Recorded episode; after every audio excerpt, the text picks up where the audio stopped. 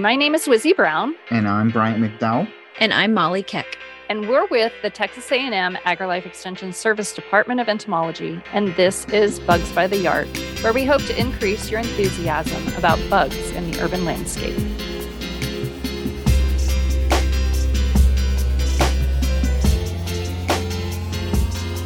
Welcome back to Bugs by the Yard.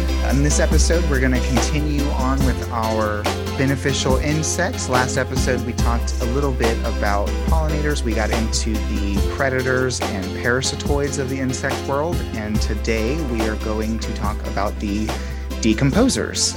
When we talk about decomposition, it can come in a variety of ways. We're talking about dead animal matter, for example, rotting organic matter or plant matter, or the dung feeders, I guess are the three broad categories.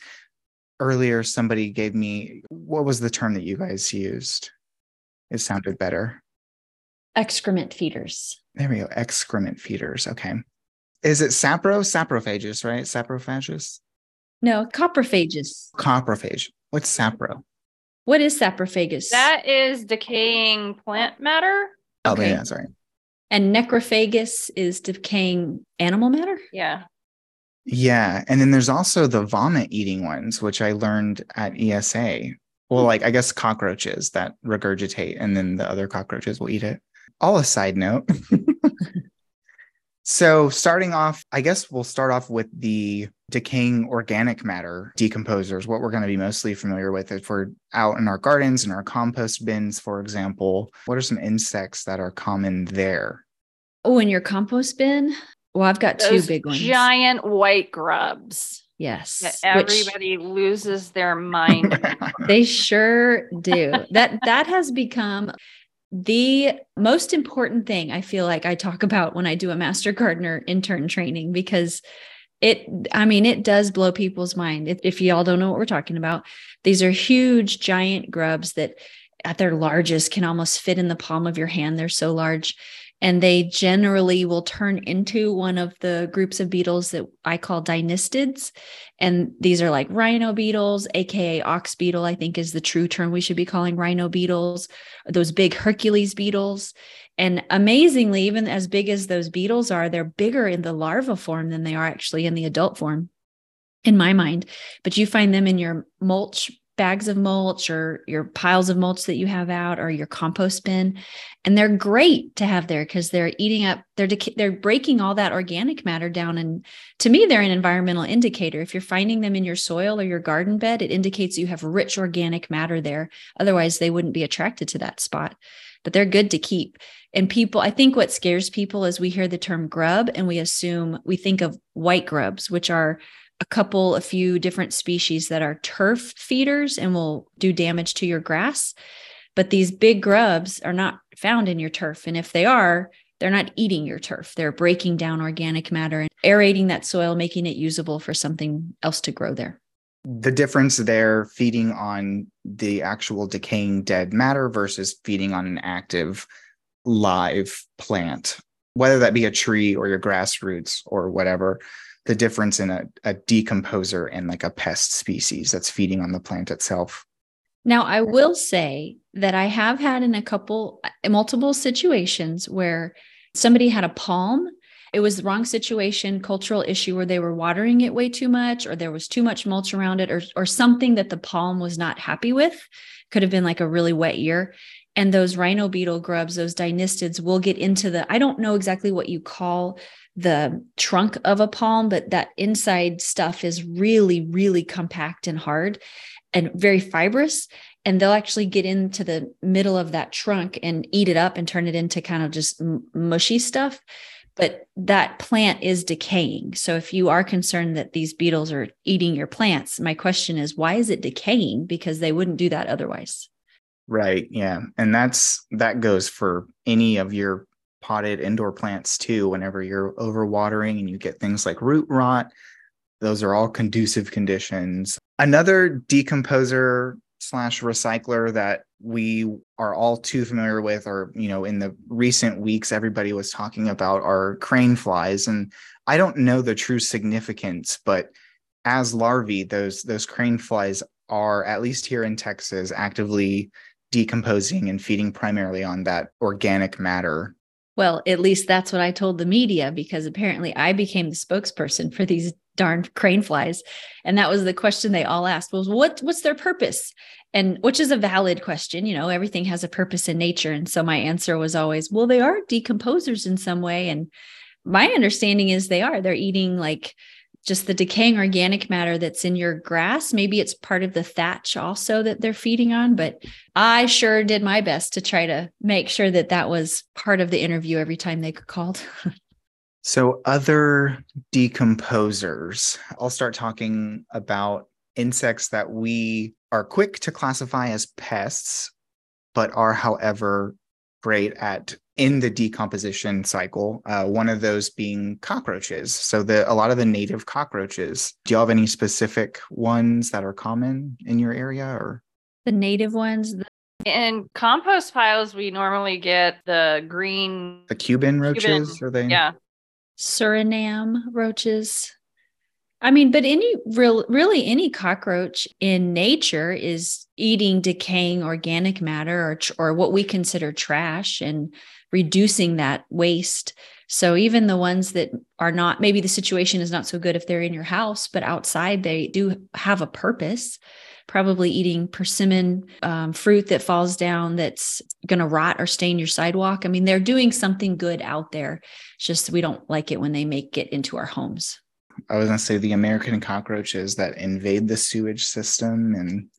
So American cockroaches are actually from Africa, is that right? I believe so. I'm sure if you did some research on like the native range of American cockroach and what they actually feed off of there, they probably aren't the issue that they are for us here. They're probably a welcome, maybe not a welcome thing because it is a cockroach, but they're probably something nobody worries about. Just like our native cockroaches, we don't really freak out about it. You know, if it's outside, it usually stays out there and it find it in your compost or your rot, rotten plant material or whatever. Sure in Africa, those American cockroaches are probably not as big of a deal as they are here. We also get Suriname cockroaches. That's one of the ones we get there. Like, oh, Wizzie, you tell me if I'm right, if I'm thinking of it wrong. Some people call them wood roaches, but they're they have a dark, dark brown pronotum or like shielded head, and then their wings are kind of a, um, a tan, kind of a lighter color to them. Oh, that's those are going to be right? like the the Parcoblatta. Oh, that's different. Those are the wood roaches. Yeah. yeah. Surinams have no wings I can't remember which this I want to say the Suriname are like a pale brown, but they're kind of speckly, maybe. Looking it up. Oh, they're yeah, they don't they have brown wings, but they're not as light as the way I yeah. described it. They kind of are more oval or rounder or kind of full. They're, they're not as pudgier. Long. Pudgy, than... they're fat. And they have a lot of spikes on their hind leg. And you know, you move debris around. A lot of people right now are sending me pictures of them because they're just gardening and they're dislodging stuff and they start to scatter and sometimes they'll wander their way inside but generally they live outside. I think most people call those outdoor roaches wood roaches maybe because you find them under yeah.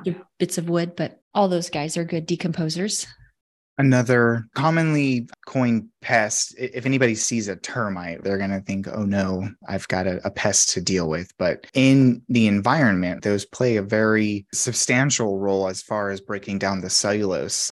I always tell people if we didn't have termites, then we wouldn't have room in the ground for more roots to grow because they're eating up all that dead stuff the dead trees that fall in the woods and stuff like that. The situation is what makes the pest. In your home, eating that wood, not so good. But outside, they're where they are natively found and they're doing good out there in the right situations. A lot of these are going to be the immature stage too. So we mentioned grubs. Flies can be feeding on that decaying organic matter, or well, I guess rotting carrion would also, I guess, be considered decaying organic matter. But my point is these decomposers can be plant or animal based. A lot of them are going to be in that larval forms. Uh, so soldier flies are usually found in your compost bin if it's really, really wet. And I feel like we did a podcast on this, Wizzie. Didn't we have Jonathan Cammack come on? He was a guest speaker. If you guys go back into our archives, I want to say it was probably 2020 or early 2021.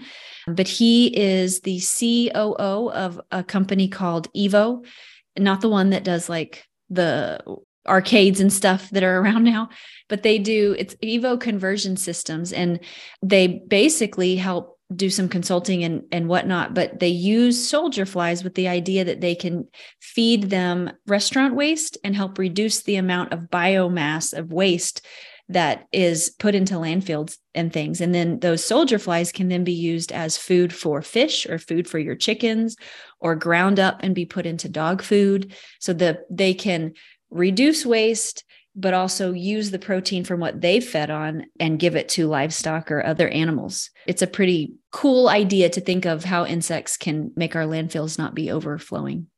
And you can have soldier flies in your compost, all you have to do is just kind of get it a little wet and they'll eventually find it. The fly itself is pretty shy and it's not an annoying fly that flies around your head all the time. kind of mimics a wasp. It doesn't even look like a fly. But if you if your compost gets wet and you hear you can kind of you can hear them kind of moving around and squishing around inside of it. Instead of having like fluffy dirt of compost, you kind of have more of a wet paste. but it's still good stuff to put on in your mulch and in your garden. So, of the list that you gave me, uh, any more that are feeding on decaying plant matter? Springtails. Mm-hmm. Ooh, that's a good one. Often overlooked because they're so tiny. Like, overlooked. And then what I've noticed is after a very good rain, when you're gardening and you're out in your garden, you have these little puddles of water, you'll oftentimes find these like aggregations of springtails, and you're just like, what is that? It's pretty cool to find. Well, and then thinking about those, you've got isopods like pill bugs and sow bugs and millipedes that generally eat on decaying organic matter, which admittedly can sometimes cause damage to usually very young transplants or seedlings that are popping up. But mm-hmm. in established gardens, they are really just eating the decaying leaves and the dead roots and doing more decomposing than bad stuff. I can't think of any other decaying plant matter things. There are some flies that will do it. Well, like fruit flies and some of those other small flies that might be annoying around your trash cans or fruit that you leave out, but outside they're helping break that stuff down. And when we have a big freeze or some sort of weather event that causes a lot of plant material to die, that's usually when you see them more prevalent inside, or at least those times of years when right after something like that happens. That's because they're helping break down the stuff that did die so that it's not a mess outside. So then moving on from the decaying plant matter, uh, what about organic matter uh, that's animal based, things that are breaking down actual carrion. So again, we we mentioned flies, and really here you're going to find a lot of the like blowflies, those metallic flies. You can have beetles, different beetles that are attracted to carrion. A lot of very pretty beetles, actually. Some of them are really vibrantly colored, jewel toned. Yes. I mean, when you think about things eating dead animals, it sounds really gross, but what if they weren't there? If we didn't have buzzards or vultures and we didn't have flies or beetles eating up dead bodies, then you'd have a whole lot of dead animals sitting around outside. So they're really important to the ecosystem and in nature to get that stuff out of there and break it down into something usable for the earth again. And even at different times as well. If you're a fly that's colonizing a, a recently deceased cadaver, you want the squishy, gooey stuff Right. Versus if you're something like a dermestid beetle, people use those for cleaning their skeletons and getting rid of all of the hide and extra skin that's left over. And at different points of decomposition, you can find different animals attracted to that. Well, you also have wasps and ants and stuff like that. Yeah, I've even seen pictures of like butterflies. And I read something about that's a sodium uptake that they need. Yeah. And then lastly, we've got the decomposers, which are going to be uh, those of us who have dogs, for example, in our yards. I'm sure that you've seen a lot of flies attracted to your pet's dung that's been left in the yard. And there's many flies that are going to be attracted to that. Also, some dung beetles, different scarab beetles. Uh, it's always fun to go out to the parks and watch the beetles roll around their little dung balls. I love watching those little dung beetles. So I don't know if you were in that talk, but Wizzie and I were sitting through a talk at a conference that we recently attended, and there was a presenter talking about dung beetles. And I had always thought of dung beetles as being tunnelers. He explained that there were three different ways that dung beetles move their dung and or rollers. He's rollers, tunnelers, and do you remember what and the then the ones that live in it. and the and tumors or something like that, right? Didn't he call it like their tomb?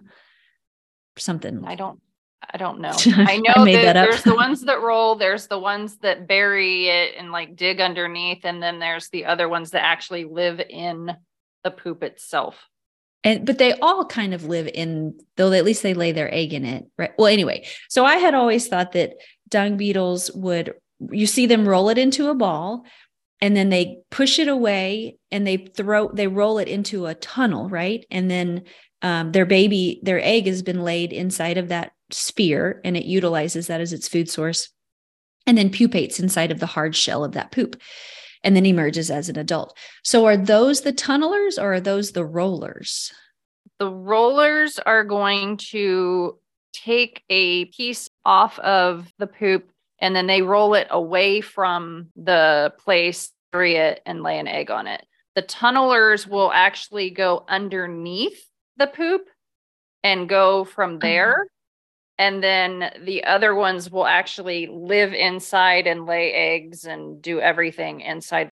Okay, okay. Now I understand. So the ones that everyone sees then are the rollers because they see them building. Those are the ones that get all the press. Yeah. That's Yes. when you think of dung beetle, the whole Egyptian and Ra and rolling the dung ball across the sky. And We definitely see them here though. We see them. I mean, at least I do, upside down, rolling across the oh, yeah. wherever they are. I did recently read an article about a message to pet owners whenever they're out in these natural landscapes. Um, a lot of people, if their dog uses the restroom, right, they just kind of leave it there. Oh, we're in nature. Nature will take care of it. This article was saying that that's actually, it can be detrimental to certain environments because you're introducing waste factor that's not normally there. It's actually kind of taking away the natural diversity. I don't know if that's got any background to it, but interesting.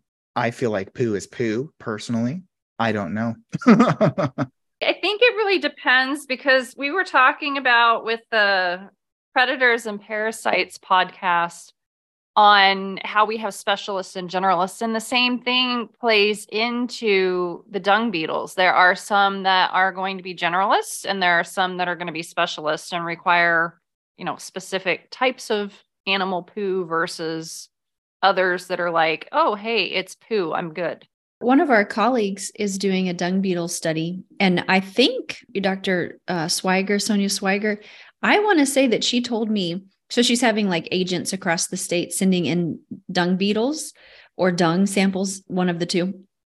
And I want to say that she has found like 17 different species in Texas. It's whatever the number was, it was a lot more than I even realized we had. So there's actually a lot of dung beetles across our state. I'm actually reading a little abstract right now. So, some of these dung beetles in the agricultural realm, uh, someone who's got a lot of cattle, for example, these beetles can be advantageous not just because they're breaking down the dung, but they're also breaking it apart. And when you break it apart, it becomes less moist, less of a suitable habitat for the, your pest species like horn flies and face flies and things like that. I guess lastly, something that we haven't mentioned, uh, which isn't an insect, but a great recycler would be earthworms. Yeah. If you've got earthworms, a lot of earthworms in your, I would always find worms in the soil that was underneath my compost. So I would, I had like a compost bin and I would add to it, wet it, sometimes mix it all up. But I guess from all those nutrient rich juices seeping down into the soil, then you get a lot of earthworms. And earthworms are great because their fecal pellets are a really good compost. What do they call it? It's like worm. Do they just say worm dirt? Is that Castings, earthworm castings? castings. Castings, yeah. I guess there's not quite as many decomposers as I thought, or there are species wise, right? There's lots of dung beetles, lots of different species of flies, multiple species of termites and cockroaches. It's just they're easier to clump together Mhm. and talk Mhm. about them generally than what we did when we did predators and parasitoids. All right. So that's all for this episode. Thank you for joining us on Bugs by the Yard, and we will catch you next time. Howdy to our listeners and fellow bug nerds. We want to take the time to tell you to check out our show notes on each episode and for more information and supplemental materials on the topics covered. Additionally, if you have any questions or recommendations for what you may want to learn more about, you can send us an email to www.bugsbytheyard at gmail.com. If you enjoy this content and would like to learn more about structural pests that may invade your home, check out our other podcast, Unwanted Guests brought to you by Texas A&M University AgriLife Extension and the Department of Entomology.